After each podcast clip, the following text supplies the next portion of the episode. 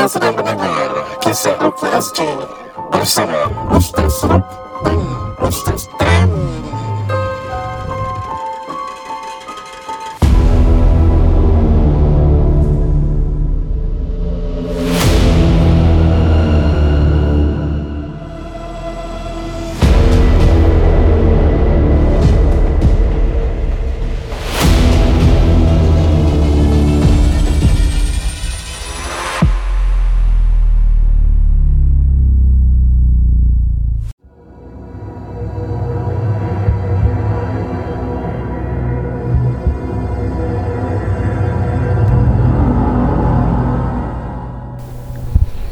Assalamualaikum warahmatullahi taala wabarakatuh bersama saya Rukunuddin Zainur. Hamzan. Dalam rancangan Kisah Rukia SG. Episod kali ini kita beri tajuk ahli sihir termuda. So apa benda ahli sihir termuda ni para pendengar KRSG? Ya. Uh, tanpa membuang masa insya-Allah saya akan playkan uh, YouTube video. Mm.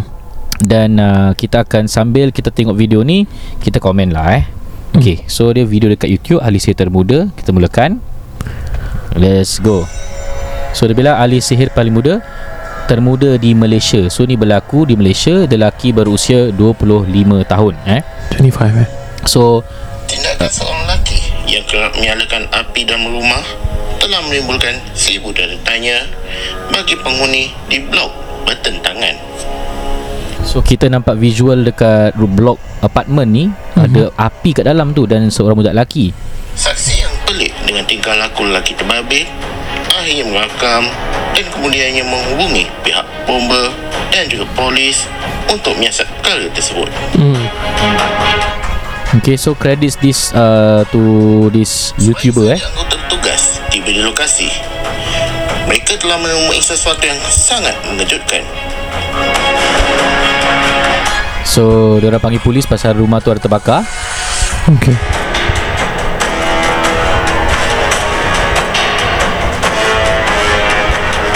Eh, lama pula aku tengok video ni. tugas Melangkah masuk Mereka dapati Seorang lelaki yang berusia dalam lingkungan 25 tahun Yang dipercayai sebagai seorang bomo Sedang melakukan ritual sihir Barang-barang sihir semua. Masih ada darah eh Ha, ada ada ada patung.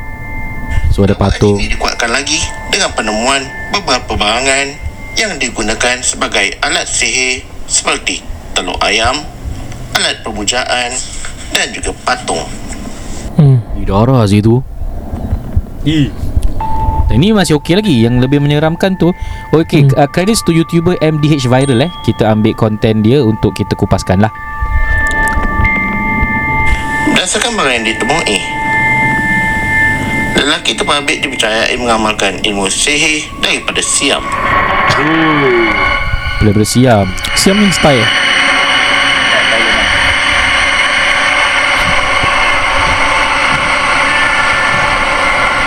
Ada banyak patung eh, Dijumpai dalam bilik yang berapi itulah. Hasil pemeriksaan juga. Eh itu gambar-gambar tu mak. Gambar yang akan dijadikan sebagai target sihir. Hey. Ini orang bayar dia lah Yes. Eh gambar dia banyak guys. Beratus lah yang ditemui boleh juga diandaikan bahawa sihir yang dilakukan adalah sihir pemisah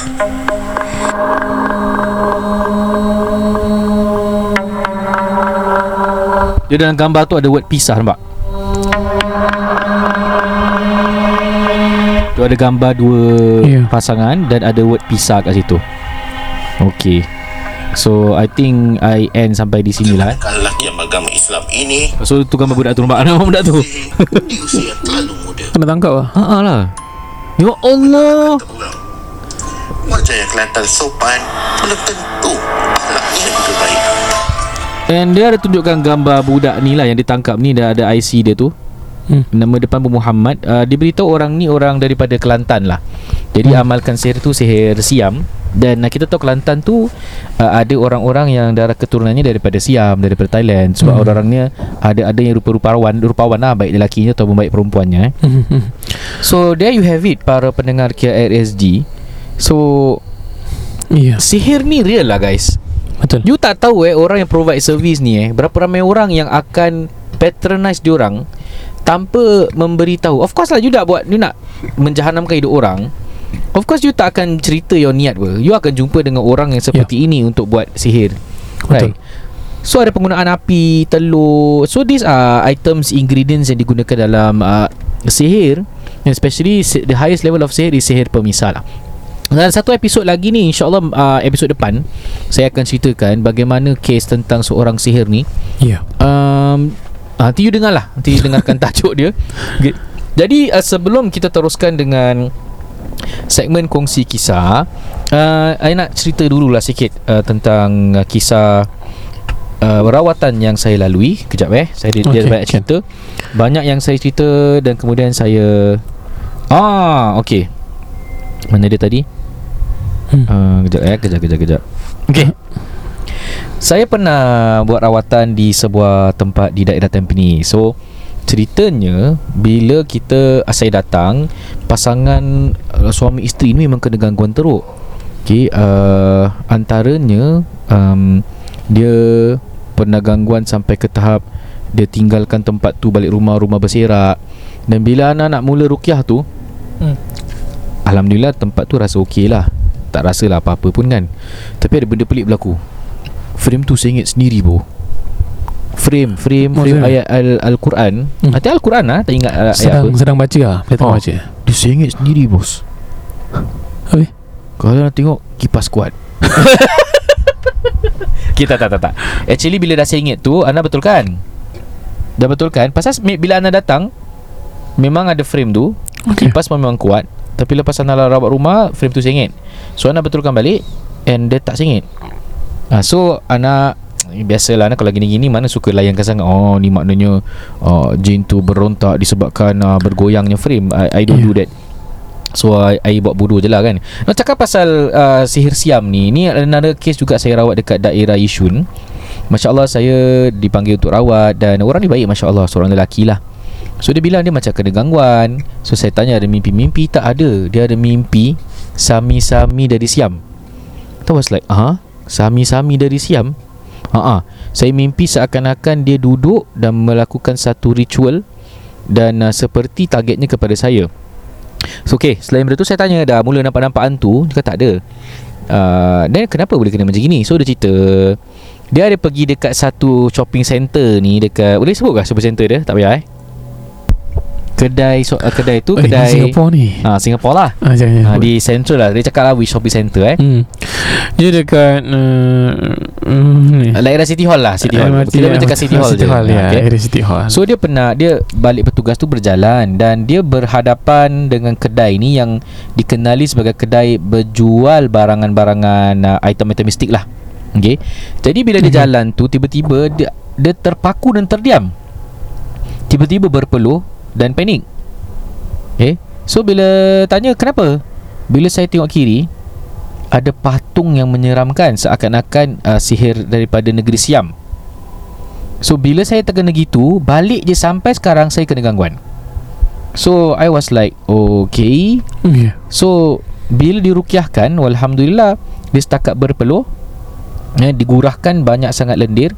Dan bila Bertengah rukyah tu pun sama juga saya tanya uh, tutup mata tadi kenapa macam rasa nampak sesuatu ah ustaz hmm. Saya nampak patung siam itu yang saya nampak di kedai shopping center tersebut Ui. Ha. So uh, Perhaps you guys were listening like Alah setakat tu je No the thing is Kehebatan ayat Al-Quran Kadang-kadang kita bila bacakan Gangguan tu berhenti dan tak muncul Kerana sebelum ganggu hmm. Eh sebelum ganggu pula. Sebelum dirawat Gangguan tu keeps datanging. Ya. eh, Datang eh. Ha. Asyik datang dan appear Especially bila tutup mata dan dah nampak-nampak jelmaan-jelmaan Maka itu boleh jadi petanda adanya gangguan. Perhaps lah mungkin dia tengah jalan kat kedai Barangan-barangan mistik tu eh Tiba-tiba ada jin ternampak dia pun terikut dia balik. Wallah alam ni benda gaib Astagfirullah. Kita pun tak tahu. Okay, jadi itu dua kes uh, rawatan yang uh, teringat lah Jadi nak share mengenai Pasal sebut nama Siam kan Hmm. ha. Next episode pun ada satu juga Bab uh, Siam juga ha.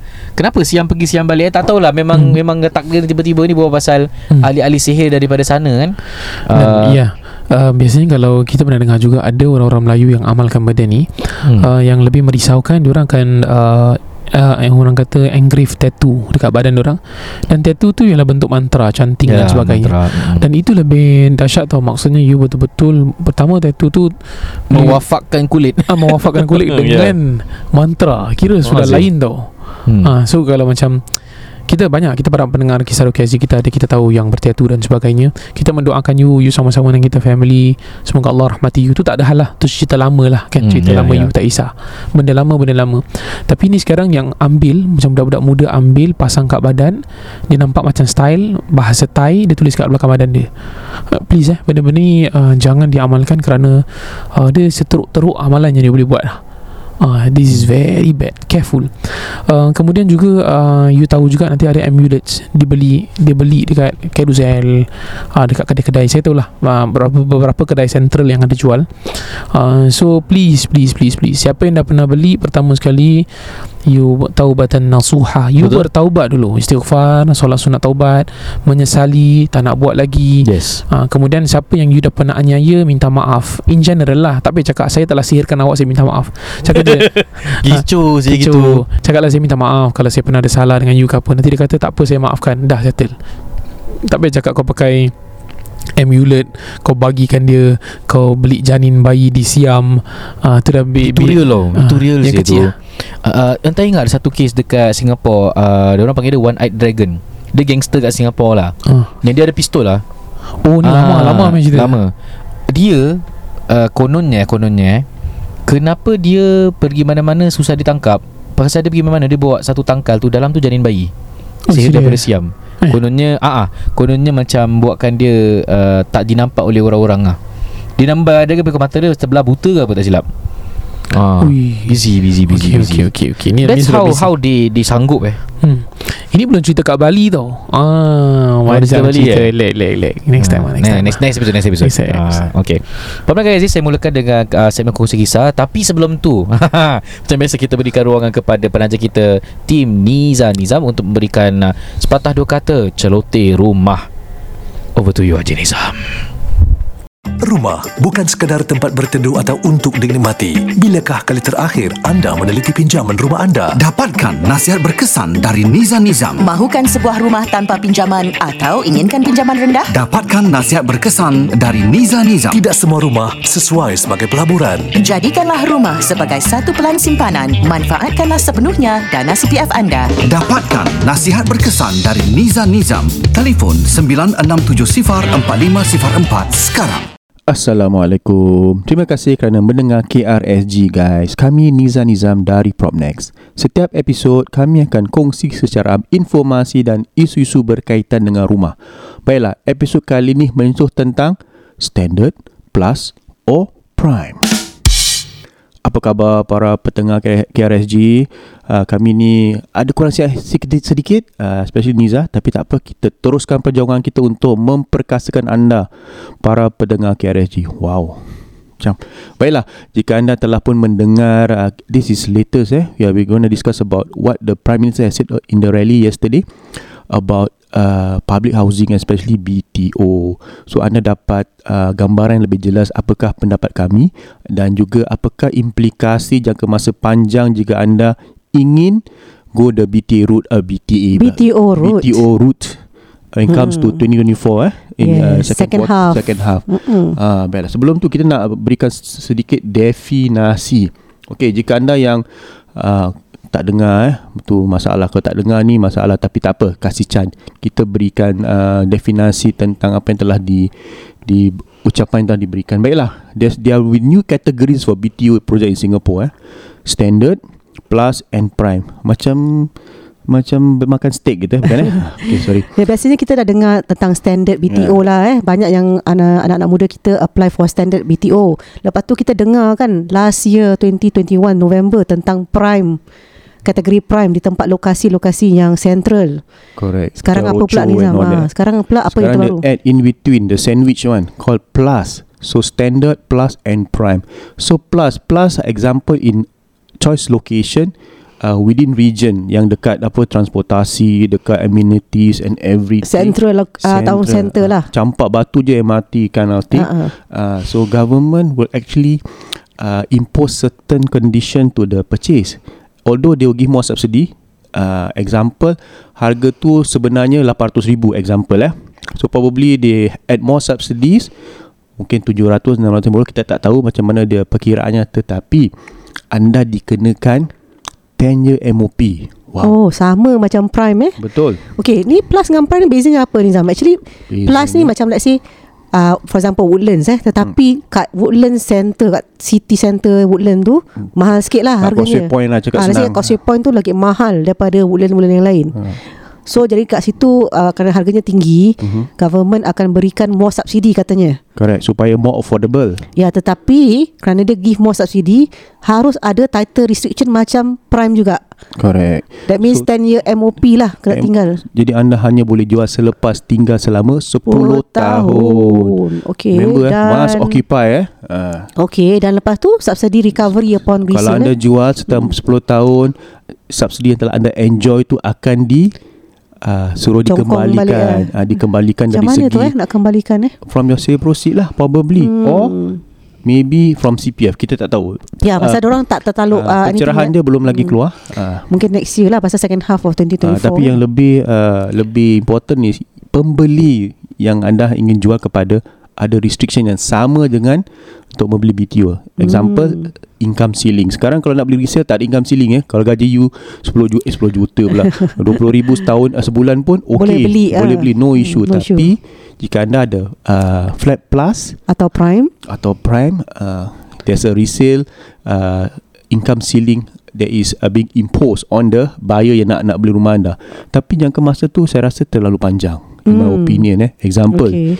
you buy a plus or a prime uh, 4 years 3 to 4 years of waiting to for Yeah. the for the what call that flat to be ready and Yeah. all that Mhm. dan 10 tahun untuk anda melakukan sesuatu whether you whether you can sell or sewa uh, uh, does, that doesn't matter Ya. tetapi for that 10 years you have to duduk diam-diam. Ya, kata orang tu kalau 10 tahun dapat keuntungan banyak orang okey lah kan eh. Betul. Tapi saya rasa macam ada ni apa subsidi recovery dan sebagainya kita tak tahu berapa yang uh, pemerintah so, macam akan uh, PM cakap semalam they, they don't want to have this lottery effect kerana Hmm. ia ingin uh, to be fair to everybody lah jika anda Yeah. tidak dapat rumah prime tu or, ataupun plus anda tahu yang member anda yang dapat tu tak akan make too much money out of the sale in the next 10 years Ya, that means dia akan memberi peluang pada uh, pembeli yang kurang uh, mampu tetapi dia nak lokasi yang baik. Yeah. So dia kasi you subsidi. Tetapi bila you dah lepas 10 tahun, anda harus jual pun memadai lah pasal akan ada subsidi recovery juga. Anda harus bayar Correct. balik ke pemerintah.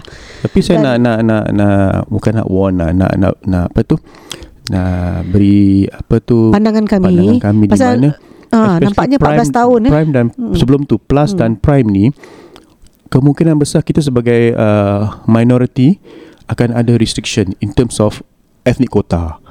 Uh, so Okay. important eh ethnic quota kepada penjual uh, apa tu kita hanya kemungkinan besar can only sell to Malay or others. Okay, that means kita uh, lihat di sini pasal ni public housing. Public housing harus remain affordable eh. Correct. So therefore kita uh, nothing new lah eh. Limitation dan restriction ni akan ada kepada sesiapa yang membeli HDB. Hmm. Pasal ni tertaluk pada pemerintah punya rules and policies. Correct. So kalau dah lepas 10 tahun barang dah jual dan juga ada restriction tentang ratio kota, tentang yang pembelinya pun Yeah. tak boleh gaji tinggi.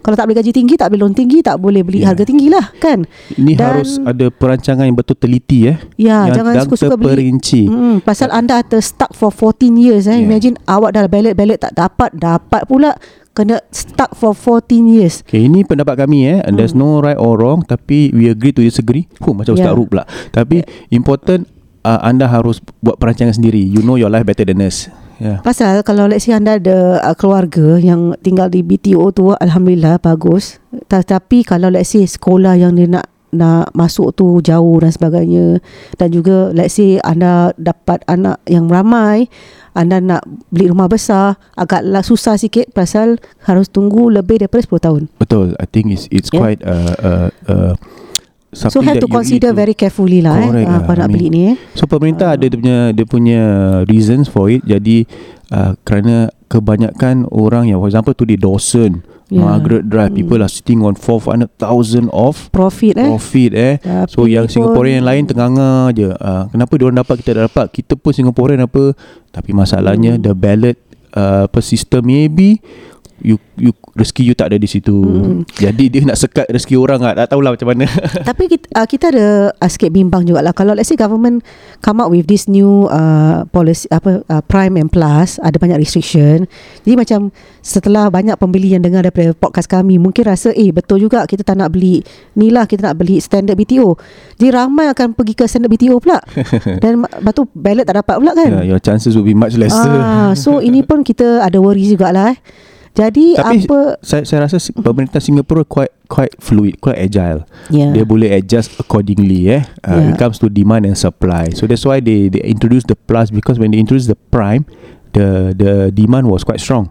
So jadi apa yang kita jangkakan daripada mula Kita tahu Singapura ni akan selalu uh, harga hantarah harus naik Tetapi kerana ni public housing Right. Jadi government harus fikir betul-betul tentang Macam mana dia nak uh, Satisfy. Ukur, ukur tarikh apa How to make it balance for a high pricing flat eh And also to satisfy all Singaporeans. Singaporean ah. Pasal ni public housing Again masses is more important So with this credit quite simple. You are not the plus category. Your affordability rate is not there. You always have to look at the standard. uh-huh. Uh, kalau you uh, ada ke- kemampuan, you can look at plus and prime. Tapi you have to look at long term. Yeah, Uh, yeah. important. Actually uh, kita pun ada pang- panggilan di mana dia bertanya eh macam Bayshore pasal orang tinggal bedok dia suka tempat Ah, Bayshore tu Dua pasal MRT tau. ah location bagus dan sebagainya so i- ia akan menjadi plus flat eh Satu penarikan. ah satu penarikan so sometimes over there kalau let's it's say prime, you know. It's not going to be plus. it It's prime. prime eh? I think so lah. uh, Saya rasa prime.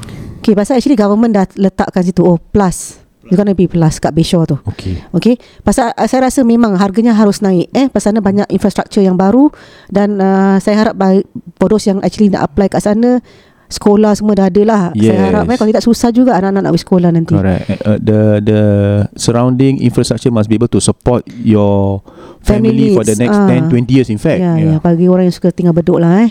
Kan pasal bedok banyak rumah lama so kita pun tahu ni, Ni ada more bedok south lah. Ah, Bedok South. Okey, dan uh, apa lagi yang pemerintah cakapkan tentang single dan senior pula? Okey, pasal kita cakap pasal BTO ni rumah mahal dan sebagainya. So single dan senior pun mereka harus ada opportunity ya untuk beli BTO. So di sini PM Lee kata that siapa yang nak beli uh, yang single tu yang yang tak berpunya tu single mereka boleh ada- apply tu room flexi ah Yes. di tempat yang Di mana-mana sahaja. mana-mana sahaja. Tiada Uh, restriction starting eh. from next year second half of 2024 jadi anda tak boleh tertaluk apa Tak tak, perlu. terikat lah pada let's say punggol ke atau sembawang ke anda boleh beli mana-mana dan anda pun boleh beli two room prime flat pun kalau Prime anda and mampu plus Ah. whatever. So anda Ya. ada choice. ya so tetap two room juga Yes. okay, because anda yes. single anda tak boleh beli besar-besar lah government tak kasih uh, Actually government very very clever. They don't want you to monetize. Yes, also kalau you beli tiga bilik pun you boleh sewa satu bilik. Yeah, Especially so in the prime kasi. location ah. So you also can reap some rewards. Tapi they don't want. They want you to be fair to majority of Singaporean Yeah. lah. So actually HDB survey dah reported eh since 20 uh, 2003 sekarang 2021 banyak single dah beli rumah. Kebanyakan uh, dah increase by uh, 5% eh dah lebih sekarang orang dah beli single dah beli rumah HDB sekarang. Mm-hmm. So they actually very uh, they want the single to have more options. Pasal tahu sekarang uh, trend-trend sekarang eh banyak orang tidak mahu berkahwin. Mm-hmm. Tetapi kita pun tahu ramai yang berkahwin uh, tak berkahwin dah dapat rumah dapat jodoh pula kan Betul, rezeki tu betul, datang eh betul. jadi dah dapat jodoh ada anak pula so kalau anda sebagai single anda dah beli dua uh, two room flat satu bilik je bila dah dapat anak pula awak beli kat prime tunggu 14 tahun dah dapat anak macam mana mesti anda fikir nak upgrade Betul. So actually single eh You must be 35 years old So let's say you tung 35 you pergi apply You dapat 14 years baru you boleh jual That means you dah 49 So kita rasa Kalau Yes. yes. 49 tu you nak Nak upgrade tu Tak tahu lah eh Saya pun rasa Agak Berat ke tidak tak tahu Betul. eh Kita Depend, hanya ah. boleh speculate kerana uh, jangka masa ni panjang eh. Kita Ya, tak tahu ya. macam mana ekonomi Singapura 10 15 tahun akan datang. Okay, actually uh, kenapa pemerintah allow this single to buy anywhere? Pasal mereka tahu single ni they help to support the older generation. So banyak mak bapak yang tinggal Toa Payoh, yang tinggal Red Hill eh. Kalau anak single mereka tak boleh beli kat sana so dia tak boleh berdekatan. So that's why they allow the singles to be buying close to their parents yang tinggal kat central Okay. area lah. Yeah. Uh, tapi kita ada sikit bimbang tentang single ni yang dah beli terikat dengan 14 tahun kat situ. Jadi kalau mereka nak upgrade ada sikit uh, lambat lah for you to upgrade Pokoknya at 50 years whether old. you eh. single ke tidak pun perancangan harus teliti come to Yeah. this uh, new uh, BTO categories lah. Ya, dan also kita pun dengar yang uh, satu uh, cadangan yang baik di mana sekarang kita ada community care apartment CCA bagi orang-orang tua. Sekarang kita dah nampak kat Queenstown dah ada dan mereka rasa banyak uh, sambutan yang bagus. So mereka ada more in Bukit Batok pula dan di Queensway. Baiklah, So- persoalannya sekarang dengan dengan introduction of all these new categories will resale price be affected in the future? Soalan cepu mas. So, para pendengar KRG, jika anda ada persoalan, pertanyaan apa-apa juga, there's only one number to call, 96704-504. Exactly. Over to you, Ustaz. Alhamdulillah terima kasih. Niza Niza Masya Allah Tabarakallah. Para pendengar KRZ yang beriman Yang dah engage mereka Bila jumpa mereka Cakap Masya Allah Tabarakallah eh. Kerana Yusuf dengar Suara mereka Dan satu hari insya Allah You akan bertemu dengan mereka. Dan mintalah nasihat yang baik-baik Jangan segan-segan dengan mereka Just whack all out Whatever that you need Insya Allah Para pendengar KRZ yang beriman Dia akan layan you top notch. Kalau KRZ je InsyaAllah top notch Taklah InsyaAllah dia akan layan semua orang top notch juga Dan uh, terima kasih juga kepada mereka eh disebabkan mereka juga menaja kita adalah episod uh, podcast Kisah Ru KSD ya. Hmm, Dan terima kasih juga kepada penaja-penaja yang lain juga. Okey. Ya. Saya mulakan dengan uh, kisah Ant- Ana dulu pasal Anta ada dua Boleh, cerita ya. panjang ni. Ya. Standby. Ya, Alhamdulillah tak ngantuk eh Ustaz Tam Selalu rekod malam-malam kan Ya. uh, Okey Bismillah Assalamualaikum Ustaz Ustaz KRZ Nama saya Awang Bukan nama sebenar. Okey Mari kita dengarkan cerita Awang ni. Ada beberapa kisah dan soalan Dan saya perlukan penjelasan dari Ustaz sekalian. First of all Saya kongsikan latar belakang keluarga saya. Jadi Ustaz boleh faham dengan keadaan kami. Ya. Keluarga ayah saya berasal dari Kepulauan Perairan Singapura Sebelum dipindah ke pulau besar Yakni mainland.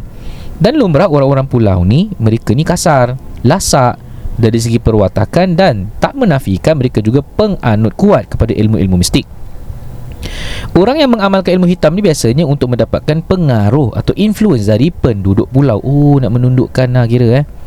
Jadi sebagai pelindung diri dan keluarga dari pihak sebegitu, orang-orang awam yang lain pula mula menggunakan khodam. Ui, serius ah. Busy Lagi orang pulau eh, dekat dengan laut eh. Ya Dan macam pelihara Pokemon Ustaz. Kira. Ui. Ada juga yang menggunakan ilmu untuk merompak atau melanun. Astaghfirullahaladzim. Antara ilmu yang digunakan para lanun ini ialah ilmu pukau. Ha, Ni dalam dalam bahasa uh, Arab Ruqyah uh, Manfuh Manfukh. Dia ada si Hypnotism, khariji ha, Dia pakai tiupan lah. Dia ada khariji dakhili kan? Yang ni antara khariji dan dakhili. Boleh jadi dua. Oh dia boleh buat manfukh. Nafakha Nafakha. Ha, Manfuh okay. eh. okay. Okey. Pukau iaitu sebagai uh, orang yang mengamal ilmu-ilmu ini mereka juga faham pantang-pantang yang boleh membatalkan sesuatu ilmu daripada mujarab. Oh ada pantang. Seperti untuk mengelakkan diri dari dipukau, seseorang itu harus memakai baju dengan cara terbalik. Ha? Oh tu weakness dia lah. Maksudnya apa?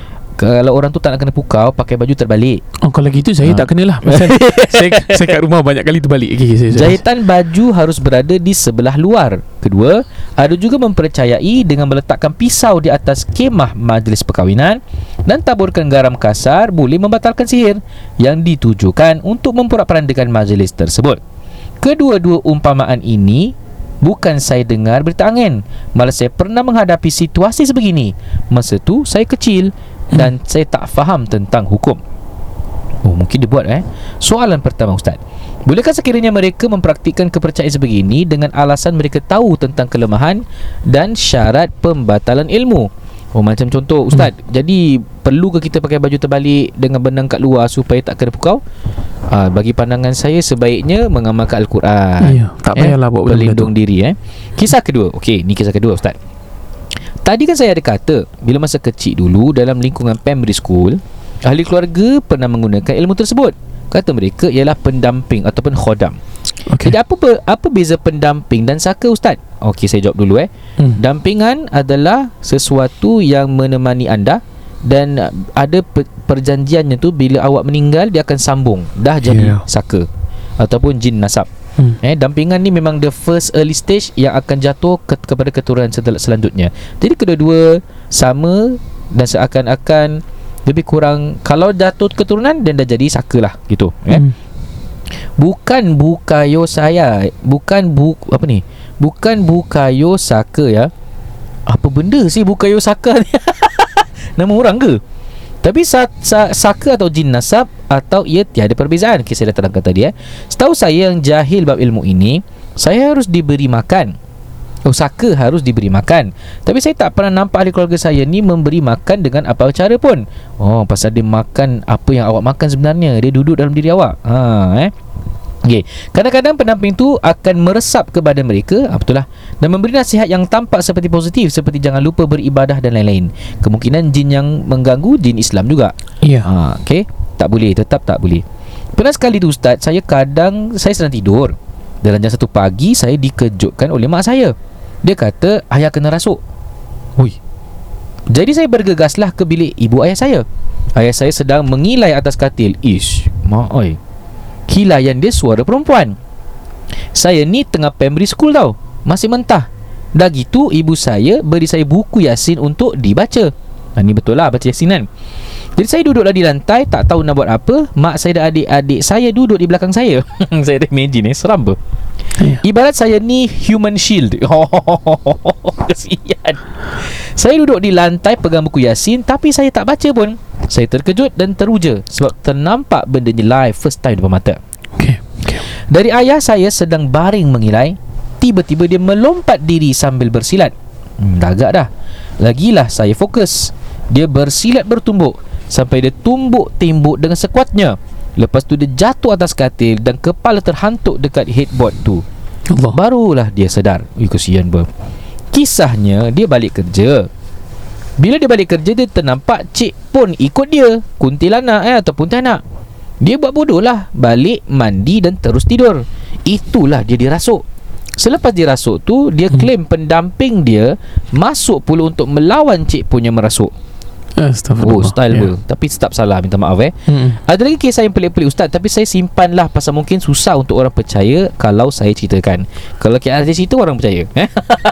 Soalan kedua. Pendamping akan juga diturunkan kepada waris Kalau ia Bagaimana cara untuk menolak. Hmm. ha, Ni soalan yang agak seram eh Kepada pengirim. Kadang kita tolak Tapi dia pun macam Tailong Dia claim Kan? Macam kita ada hutang dengan seseorang Tailong lah sedang cakap loan shark apa kan? Apa dia peduli pun Kalau yang dia nak cari anak awak Dan aniaya anak awak. Because Padahal yang hutang awak apa? Bukan anak awak kan? Macam gitulah perangai diorang Diorang akan Ya. claim Dengan perjanjian-perjanjian Yang telah dilaksanakan. Tetapi dengan izin Allah eh, Saya baru je uh, Rawat this client eh Masya Allah dia Memang daripada kecil sampai ke besar If you, if you dengar episod uh, Sebelum ni lah Hmm. Memang dia tu ada kebolehan-kebolehan Boleh meramal Ada kuasa-kuasa mistik Boleh tahu orang punya perangai Mimpi selalu jadi betul Tapi dia sendiri eh, Melawan uh, Saka dia sendiri Setelah Dia dengar podcast KRZ Dan dia Keyakinan dan kesedaran Apa yang betul Dengan apa yang tak betul Ya. Itu yang pertama Kemudian dia beramal uh, Di jalan sunnah Mengikut apa yang diajarkan Rasulullah SAW Benda tu keluar sendiri. Masya Allah eh? Hmm. So insya Allah boleh baik. Baik tak baik adalah izin Allah Subhanahu Wa Taala. Ya betul. Setuju. Okey. So dah kita dah ceritakan yang pertama, yang kedua boleh. Alhamdulillah. Okey saya minta izin eh. Hmm. Okey. Ni cerita pun panjang juga. Assalamualaikum Ustaz KRSG Nama saya Din Bukan nama sebenar. Saya menulis ni Untuk ibu saya Dan kita ada persoalan Ustaz. Dan benda ni berlaku Kepada makcik kita dahulu Dia pergi ke rumah Ibu mertuanya Untuk melawan Kerana sedang dalam keadaan nazak. Ha, Kira dah ujung-ujung nyawa lah eh. Kakak iparnya bilang uh, Kepada adiknya Which is my pakcik lah. Dia katakan Makcik sedang ada benda dalam badannya. Makcik ni tak kosong eh. Dalam badannya masih ada benda. Makcik saya ni selalunya tidur di ruang tamu Ustaz Living room. Dia akan selalu nampak lembaga hitam Sedang merenung ke arahnya Anak-anak pun selalu nampak. Kadang-kadang Anak-anak ini juga akan orang kata Dihempap oleh uh, makhluk hitam ini. Dan pakcik saya ni Dia tak akan percaya Kalau anak-anak Ataupun isterinya sendiri beritahu. Dia kes yang memang tak nak percaya family cakap apa. Hanya bila kakaknya beritahu Barulah pakcik saya ni percaya. Ustaz Tapi kakak ipar makcik saya ni Bilang macam tu sebab kerana ada kena-mengena dengan mak dia yang sedang nazak Wah ni, ni banyak sangat pakcik ipar ipar ipar eh. in, in short Dia cakap dalam badannya orang sedang nazak tu adalah Okey. Kemudian yang saya nak ceritakan ni ustaz, yang perawat merawat makcik saya. Dia menyuruh pakcik saya untuk kumpulkan tujuh jenis air dari masjid berlainan di Singapura. Dan jangan lupa eh untuk siap untuk siapkan bunga Woi. Ha, saya tak tahulah ustaz bunga apa tapi dia cakap siapkan bunga. Kemudian ustaz tu eh ustaz tu ataupun perawat tu dia suruh adik-beradik makcik saya ni datang. Dan mak saya dan dua adik dua lagi hadir lah, min sibling semua hadir. Saya pun datang untuk menemani ibu saya ustaz. Kemudian perawat tu datang dengan lima orang. Ini suara satu kru ni. Dua lelaki, tiga perempuan. Apabila rawatan itu bermula ustaz? Makcik saya pada awalnya okey ya, kiranya okey lah. Tetapi bila perawat tu baca sesuatu yang tidak boleh kami dengari makcik saya mula terjah dan seolah-olah terapung melompat-lompat dan bermain dengan lampu. Jalan-jalan di rumahnya seperti kepanasan oh dia jalan dalam dalam eh, orang kata dalam gerak-geri yang rasa macam kepanasan gitu. Kemudian dia menjerit panas panas. Standard eh? Mesti gitu eh? Ah. Kemudian setelah rawatan itu berakhir ustaz kita boleh nampak makcik kita ni lemah. Dan perawat tu dia suruh ibu saya dengan tiga lagi wanita lain untuk memandikan makcik saya dengan air yang diperoleh dari tujuh masjid yang berbeza. Sambil lelaki itu membacakan surah Ar-Rahman, Al-Insyirah dan Al-Qadar dan juga apa ni dan surah-surah lain. Okay, lepas baca semua, pak cik tanya. Okay, oh, sorry, pak cik saya tanya dekat ustaz tu ataupun perawat tu.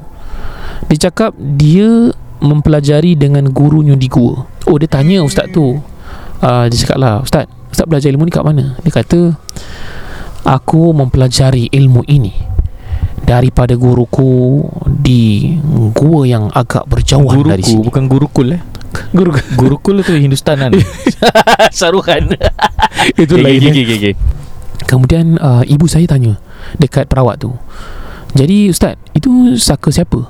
Kita nak tahu ni saka ni dari siapa. Kemudian dia agak teragak-agak untuk memberitahu. Selepas kita bertanyakan beberapa kali, maka dia cakap saka itu kepunyaan arwah kepada orang ini. Arwah ibu kepada orang ini. Okey, biasa lah. Orang mesti dah suar target mak mertua orang lah biasalah ataupun mak orang. Kemudian Ustaz waktu tu saya belum dengar lagi KRSG. Oh sorry, waktu tu belum ada lagi KRSG.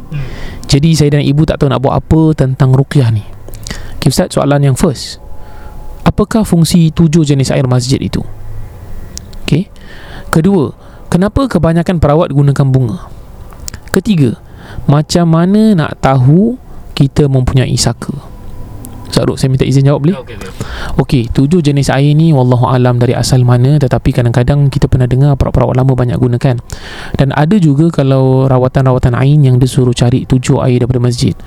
Ah uh, kita tak pernah gunakan amalan tu ya Ustaz Ruk eh? Not that we have checked uh, I pernah cross check now Ustaz Ruk Kita tak Kalau pernah air masjid pun tetap UB Yes. So uh, para pendengar yang dari luar negara uh, PUB tu kita punya Itulah yang uh, Kena mengena Yang dengan air. mengendalikan air di Singapura lah. Yes. Yeah. Airnya semua sama. Sampai Tak ada Singapura tak ada keluar air zam-zam. Don't worry. Uh, Jadi uh, Fungsi Gunakan tujuh jenis air Daripada tujuh masjid Mungkin nak dapatkan barakah Tidak pernah kami gunakan. Dan benda itu agak uh, Merumitkan Menyusahkan orang untuk cari. Tujuh masjid ni bukan dekat You nak pergi cari macam mana? Orang dah Orang pula dah kena kerasukan. Jadi avoid buat benda-benda macam tu. Okay uh, Wallahu alam Saya tak tahu kalau guru you ada ajar macam tu. Cuma Cara yang lebih warid Kita tidak pernah dengar Asas benda tu.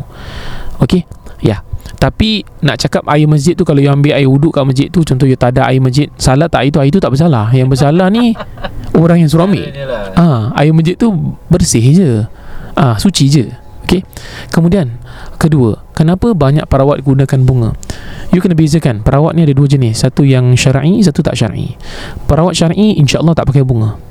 Ha, kalau dia pakai bunga tu dalam bentuk contoh eh yang kita biasalah. Kita pun kadang gunakan bunga tapi dalam bentuk minuman air krisantimum. Saruk sampai terbatuk eh. Tak maaf tak maaf. Ya Jadi kalau per- perukiah syar'i Biasanya tak pakai bunga Tetapi ada juga Saya tahu bunga-bunga tu Ada kelebihan dari segi rawatan Dari segi um, Kekuatan medis. Ad, Ada lah Tapi kita tak pakar Bab bunga-bunga ni. Ha, Dan bunga ni Ada yang menenangkan Ada yang uh, For rejuvenation Sebab tu spa banyak gunakan bunga. Tetapi yang Kalau perukiah kasih makan bunga Wallahualam Kita tak dengar Cara ni sebagai cara yang Kuat Mungkin di Nusantara banyak gunakan. Ha, Di rantau Asia ni. Tapi di negara Arab Semua orang tak pakai. Masyaih semua tak pakai benda ni. Ha, Dan yang lebih baik Kalau nak pakai Pakailah habatus sauda Yang betul-betul ada Reference-nya. Okay uh, Macam mana nak tahu Kita punya isaka? You boleh tengok Khidmat Al-Arkan. Kan? You ada posting tu Ustaz. Uh, Ruk ada post I think beberapa tanda-tanda yang besar. Dia ada banyak tau. You kena tengok checklist tu. Ada tak tanda-tanda ni semua? Kalau you ada mungkin About 80% 90% Kemungkinan There are some possibilities Mungkin ada jin leluhur Ataupun bahasa Arab Jin nasab Ataupun kita panggil Melayu saka. Jadi jangan cepat-cepat Percaya kita ada saka Walaupun orang cakap Walaupun ustaz cakap Jangan cepat percaya. Okay Selagi tiada bukti yang kukuh Tiada tanda-tanda yang kuat Belum dirukiakan Jangan assume Dan jangan cepat uh, Mudah percaya dengan uh, Kalam orang lain. Ya yeah. Just to make sure that kita tak terfikir-fikir bila perawat cakap kita ada saka Percayalah kita punya tidur tidak akan tenang lagi. Ha, So you jangan jumpa perawat macam tu. InsyaAllah Kalau pun you jumpa perawat Rukiah Syariah di luar Bukan Ustaz Ruk, bukan Ustaz Tam Siapa-siapa pun I hope He doesn't do that Or she doesn't do that To you. Boleh? Ya Diorang paling-paling pun akan meletakkan andaian to check kalau daripada keturunan atas ada tak mengamal macam itu dan kita akan rukiahkan yang ke atas. Lebih lebih kurang macam itu fokus ayat ayat Quran merawat bukan apa sebab diagnosis tersebut eh. Baik sekian saja daripada saya Runuddin Zainur. Sekejap, sekejap Lambat apa? Baru, baru, buka mic. Uh, Tamliha Khamsani. Boleh taufiq wal hidayah Wassalamualaikum warahmatullahi wabarakatuh